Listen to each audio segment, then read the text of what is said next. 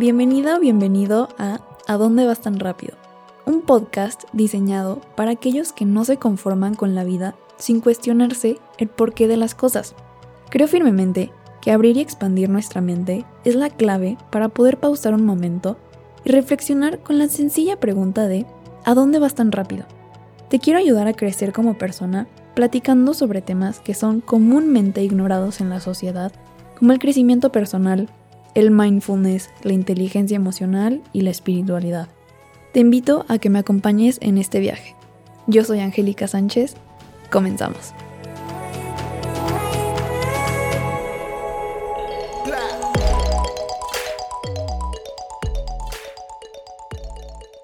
Hello, ¿cómo están todos? Feliz martes. Ya otra semana de este podcast se me está yendo de volada. Supongo que es porque me la estoy pasando muy bien. Espero que ustedes también. Estoy súper contenta de estar aquí platicando con ustedes una vez más. Ya es el cuarto episodio de ¿A dónde vas tan rápido? Muchas gracias por estar aquí. Comenzamos. En una encuesta que hice en Instagram, donde mis seguidores tenían que responder al enunciado. Seguido me siento como un impostor en mi trabajo, carrera o relación. 23 personas contestaron que nunca se han sentido así, que yo creo que después de escuchar este episodio van a cambiar de opinión. 32 personas contestaron que de repente, 13 que muy seguido y una que siempre. Hoy vamos a hablar sobre un tema del que nos preocupa a todos, y es el síndrome del impostor. Esta semana me dediqué a investigar todo sobre este síndrome y me puse a reflexionar sobre cómo ha afectado mi vida para ver si puedes identificar cómo ha afectado la tuya. Este síndrome es un gran obstáculo para el crecimiento personal y profesional de cualquiera. Hay que aprender a superarlo para estar más cerca de, alcanzar nuestro máximo potencial. Bueno, vamos a comenzar con la definición del síndrome del impostor. De acuerdo al psicólogo Joe Langford y Pauline Clance, este síndrome es la idea de que nuestros logros y éxito no vinieron de nuestras habilidades y esfuerzo, sino de pura suerte. La gente que sufre de este síndrome tiene miedo a ser descubierto o etiquetado como un impostor o un fraude. La gente que ha experimentado este síndrome siente o ha sentido que lo que hace o dice no merece crédito y no merece ser recompensada. Este síndrome se relaciona con sentimientos de duda en uno mismo y fraude intelectual, y muy probablemente sentirnos así nos va a llevar al fracaso. Es como si estuvieras yendo por la vida saliéndote con la tuya, porque en realidad no eres hábil para hacer lo que sea que estás haciendo y que otros factores externos a ti son los que te han ayudado a alcanzar tus metas. Me gustaría que de verdad te tomes el tiempo para reflexionar sobre lo que te voy a compartir hoy. Creo que es algo que a todos nos ha pasado de menos una vez y es mucho más común de lo que pensamos. A todos nos ha entrado la famosa duda de saber si somos suficientes, si tenemos la credibilidad necesaria para que alguien nos escuche y nos tome en serio. Pensamos que todo el mundo sabe lo que está haciendo y que nosotros somos los únicos que no sabemos qué pex con nuestra vida. Simplemente pensamos que somos falsos. Los que nos enfrentamos con este síndrome, nos es difícil atribuir cualidades positivas a nuestro talento y habilidades. Y puede ser peor cuando somos muy buenos en algo y nos sentimos fake. Y creo que lo más interesante de este síndrome es que no se va al alcanzar cierto nivel de éxito. Es como si siempre quisiéramos más. Porque por más que seas muy bueno en lo que haces y sigas triunfando, dentro de ti es como si la mentira se estuviera extendiendo.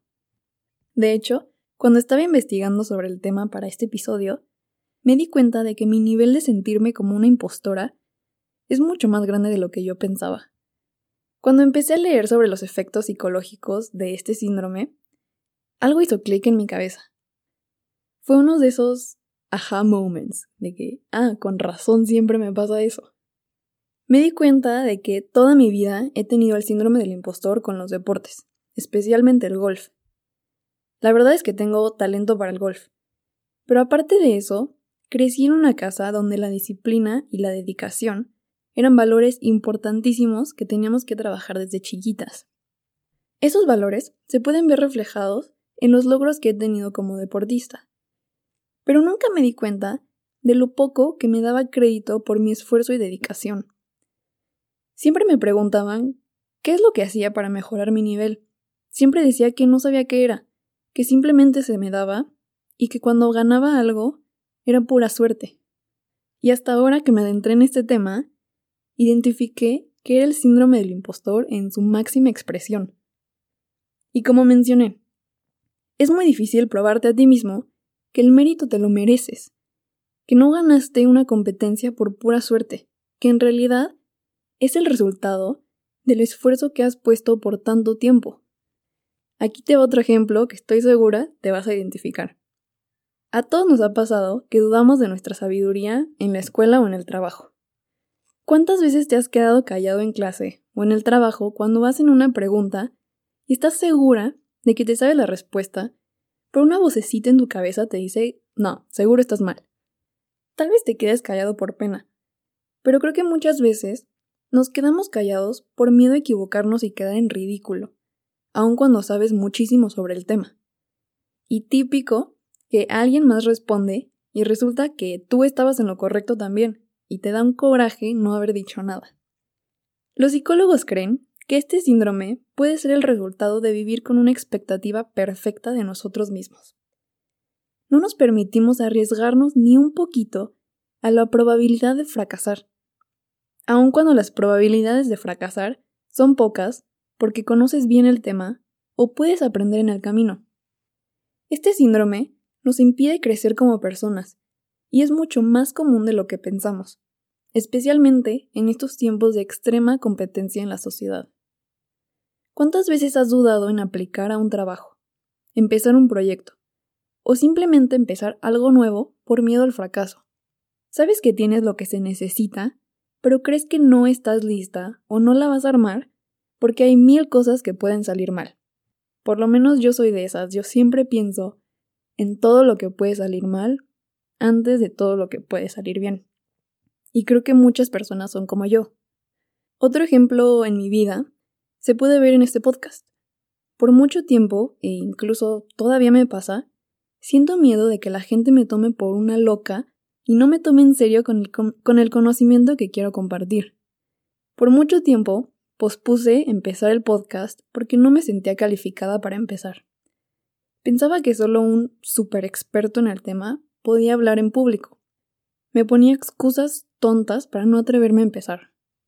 Decía que tenía que ser una experta en el tema, que tenía que estudiar mucho más, que tenía que aprender a desenvolverme mejor, que todos los otros podcasts serían mucho mejor que el mío, y por qué empezar, que nadie querría escucharme, porque mis palabras no tendrían validez.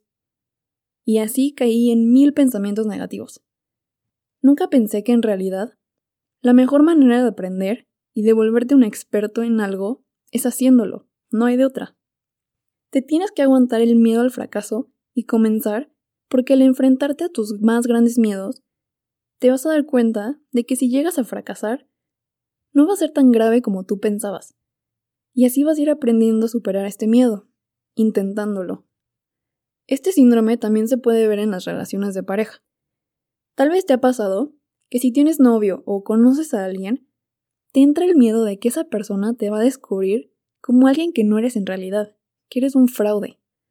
Te preocupa el día en que esa persona te deje porque no eres quien él o ella pensaba que eras, y que no mereces su amor. Estoy segura que te ha pasado, y es un sentimiento horrible, porque te provoca pensar que esa persona está contigo por error, y que pronto se va a dar cuenta y se van a ir. El síndrome del impostor es una lucha constante. No es como que lo superas una vez y ya nunca regresa. Ojalá fuera así. Pero esto es algo que tienes que trabajar mentalmente muy seguido. Regresando al ejemplo del podcast. Yo acepto que no soy una experta en los temas de los que hablo, pero sí me tomo el tiempo para estudiar, para prepararme y aprender del tema antes de compartir algo en público para no sentir que estoy engañando a todos los que me están escuchando. El prepararme me ayuda a sentir que lo que estoy compartiendo de verdad les va a agregar valor a sus vidas, y no simplemente estoy aparentando algo que no soy.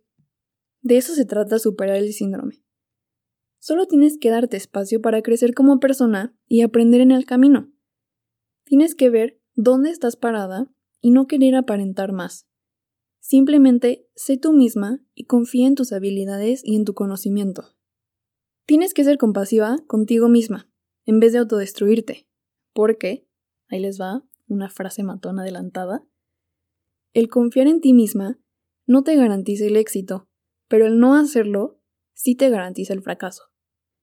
Recuerda que tu peor enemiga eres tú, y cuando aprendas a confiar en ti misma, el éxito vendrá más fácil. No dejes que tus miedos de equivocarte sean más grandes que tus ganas de crecer, porque vas a dejar pasar muchísimas oportunidades si esa mentalidad negativa te controla. Ahora que sabes que ese conocido sentimiento de que eres un fraude es en realidad algo que está muy estudiado y es muy común, puedes dar un respiro y relajarte porque hay muchas maneras de combatirlo. El primer paso es identificarlo cuando se presenta. Una vez que aceptas que te estás sintiendo como un impostor, puedes superarlo de las siguientes maneras. Primero, trabaja en construir un fuerte autoestima. Trabaja en la autoaceptación y explora tus miedos y fracasos. Segundo, trabaja en ser más positiva en las áreas donde tiendes a dejarte llevar por la negatividad. La meditación y el mindfulness son buenas herramientas para incrementar tus niveles de energía positiva. Tercero, adopta la mentalidad de que siempre estamos creciendo. Lo que a mí más me ayuda a crecer como persona es rodearme de gente que quiera crecer igual que yo. También me la paso absorbiendo información sobre el crecimiento personal, esto puede ser por medio de libros, artículos, documentales, podcasts, cualquier medio que te funcione a ti, utilízalo a tu favor para recordarte constantemente sobre las cosas en las que puedes mejorar en tu vida. Cuarto, practica ejercicios de visualización. Puedes buscar meditaciones en Internet que te ayuden a visualizarte haciendo algo que te cueste trabajo. Por ejemplo, visualízate presentando un proyecto ganando una competencia, o haciendo cualquier situación que te dé miedo y triunfando en esa situación. Visualizarte superando tu miedo te ayudará a hacer la experiencia en el mundo real mucho más fácil.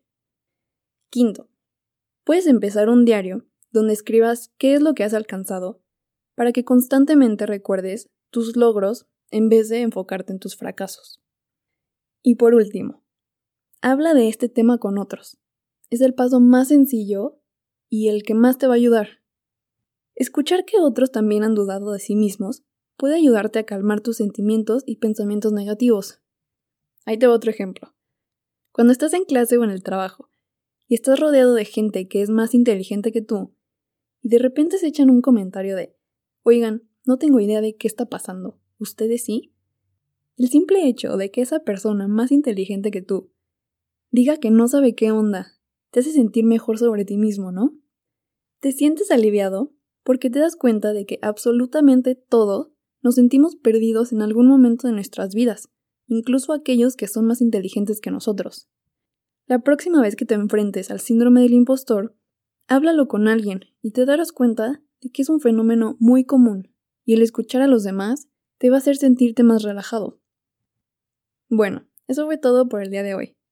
Muchísimas gracias por haber llegado al final de este episodio.